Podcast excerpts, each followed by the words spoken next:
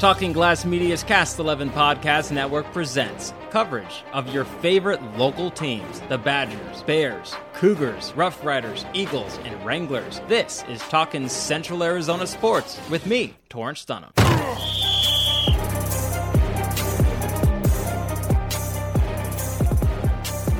The regular season of high school football has come to an end, and Bradshaw Mountain is moving on to the playoffs. The show will focus on that in just a few moments, but first, let's recap what happened on Friday. Starting off with Prescott, the Badgers football season came to an end with a 41 12 win over Mingus at home, closing out the season with a 4 6 overall record and a 2 3 mark in the region. Quarterback Jackson Rice finished his last game wearing blue and gold with the football team, completing 8 of 13 passes for 248 yards and 5 touchdowns. Junior Johan Gunderman took in 3 of those touchdowns while also having 214 yards on 4 receptions. Fellow juniors Uriah Tennett and Josiah Peoples also caught a touchdown pass. As for Bradshaw Mountain, the Bears dropped the regular season finale to Lee Williams on the road 38 21. The Bears during the regular season went 7 and 3 overall and 3 and 2 in the region, good for third place and number 12 in the rankings to clinch a playoff spot. Now they take on the number 5 seed Thunderbird Titans on the road in the first round of the state playoffs at 7 p.m. on Thursday. Let's break that game down a little bit. Thunderbird went 8 and 2 overall in the regular season and 4 and 1 in the 4A West Valley region, finishing in second place. The Titans ended the season on fire, winning six of their last seven games. Thunderbird has a strong rushing attack, but can still pass the ball when needed. Very similar to Bradshaw Mountain. The team rushed for 2,371 yards in the regular season and was led by junior Elijah Little, who had 1,287 rushing yards on 159 carries and scored 20 touchdowns on the ground. Senior Tyler Woods was their other featured running back with 639 yards on 54 carries and 7 touchdowns. Junior quarterback Andrew Cohill threw for 1,419 yards on the season with 12 touchdowns and 3 interceptions. It's the second straight year the Titans have made the playoffs, losing to Canyon del Oro in the second round last year after beating Marcos de Niza. Joining the show now to continue talking about the Bradshaw Mountain football playoff game on Thursday night is head coach of the team, Bob Young. Bob, how are you? I'm doing well. So, your team just missed out on their third consecutive Grand Canyon region title, but you're back in the playoffs for the third consecutive year. Still have the playoffs, but uh, what are your thoughts on the team's regular season?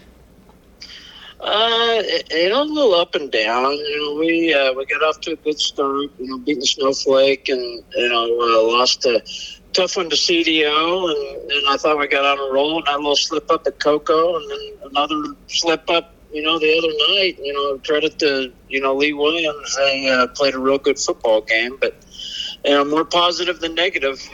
So, uh, like you mentioned prior to uh, that loss to Lee Williams. You guys had won three straight games. Where's the confidence level of the team heading into this uh, playoff matchup? Uh, you know, I, I think we're a little down after our loss the other night. Uh, you know, we're, trying to pick everything up, but uh, you know, all it takes is a, a couple of good plays on Thursday night, and we should be right back in it. So the Bears are the number 12 seed uh, going up against the number 5 seed Thunderbird on the road on Thursday. What are the keys to success for Bradshaw Mountain to advance?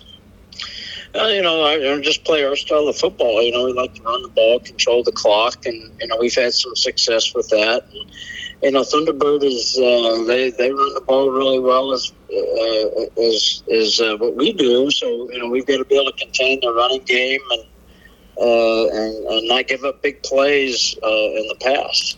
So obviously, last year the Bears won a playoff game and then fell to the eventual champion ALA Gilbert North team.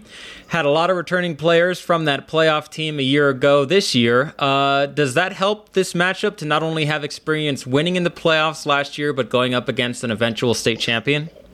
Absolutely, you know we do. We have a lot of guys on both sides of the ball that had that experience. You know, they beat Northwest Christian, and then uh, you know to get get to see firsthand what it was like to you know, play a state championship team. So, you know, hopefully we can draw upon that, uh, you know, experience and, you know, make another run at it.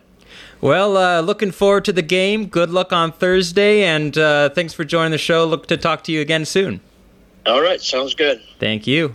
Once again, that game begins at 7 p.m. on Thursday in Phoenix. We'll whip around Central Arizona sports in just a second, but before we do that, this show is brought to you in part by Yavapai Plumbing and Heating. The end of the fall sports season means winter is almost here, so give them a call to make sure everything is looking good and you are ready with the cold months here. All the info you need is at ypeinc.com. That's ypeinc.com. Okay, let's recap what happened this week around Central Arizona sports with the whip around. No high school sports are in action other than Bradshaw football, so we'll skip to college sports. The Embry Riddle Eagles men's soccer team beat Simpson 4 3 in a double overtime thriller on Saturday to move on to the CalPAC semifinals. Alex Francis was the hero for Embry Riddle, scoring three of those goals. Up next is UC Merced at home on Thursday at 8:30 p.m. in the semifinals. The women's soccer team, meanwhile, will take on Benedictine Mesa, also at home on Thursday in the CalPAC semifinals at 5:30 p.m. The women's volleyball team ended the regular season last week with a 3-2 win against Park Gilbert on Thursday and a 3-1 loss to Benedictine Mesa on Friday. The team went 20 9 overall in the regular season and 16 4 in the conference. They now take on Westcliff at home on Thursday at 8:30 p.m. in the opening round of the CalPAC tournament. Big Thursday on the campus of Embry Riddle. The Eagles men's basketball team opened the season Saturday with a 74 65 win against Bellevue at home. Jake Klinger led the team with 23 points, while Dennis Pomazanov wasn't far behind at 21 points. Up next is a road game against Carroll on Friday and another against Montana State Northern on Saturday.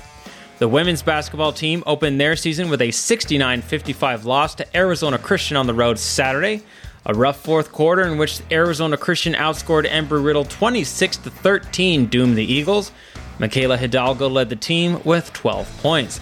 They'll try to get revenge on Arizona Christian at home on Wednesday at 5:30 p.m. In men's wrestling, Jonah Chu and Jet Swain won at the Falcon Invite over the weekend as Chu won the 149 pound elite title and Swain won the 197 pound amateur bracket. The next meet is on Friday and Saturday as part of the ERAU Mile High Duels against Snow College and Cerritos College before the Open on Saturday. On to Yavapai College as the women's basketball team opens the season on Thursday against number 4 College of Southern Idaho as part of the Coca-Cola Classic in Twin Falls, Idaho. They then play Florida Southern on Friday and North Idaho on Saturday.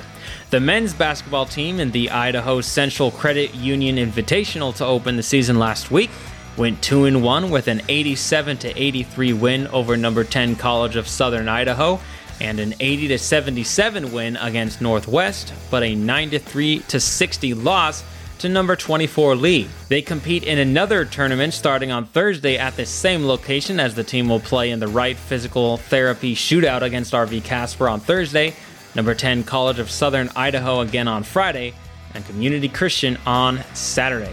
Now you're all caught up as that does it for this week's show. I'm Torrence Dunham, and this has been Talking Central Arizona Sports, part of Talking Glass Media's Cast 11 Podcast Network. We'll see you back here next week for a recap of the Bradshaw Mountain High School football playoff game.